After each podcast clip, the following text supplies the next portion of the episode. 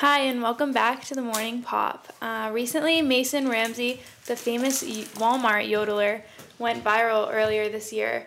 He's caught the attention of so many that he performed at Coachella and at Stagecoach with Florida Georgia Line.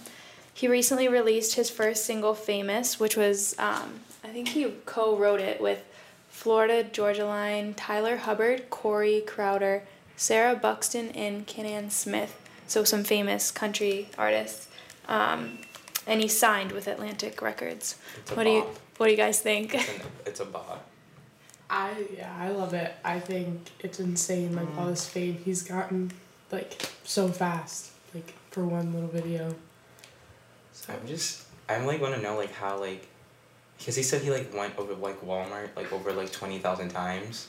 And I was like, did you really do that? To yodel, Oh, yeah, like he was like yodeling. walk- Yeah. like, like, no, I to, read like, that walk- too. Yeah. Like he went and sang before. Like that wasn't his first time. So I wonder why this one all of a sudden Mhm. just went viral. viral. That's so random. I can't believe like Walmart out of all places to yodel. Like that's just so random.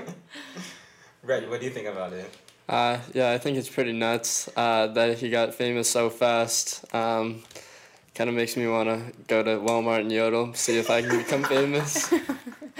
Uh, I think it shows that he might have some real talent with his new song. Um, we'll give it a listen. Um, Famous by Mason Ramsey.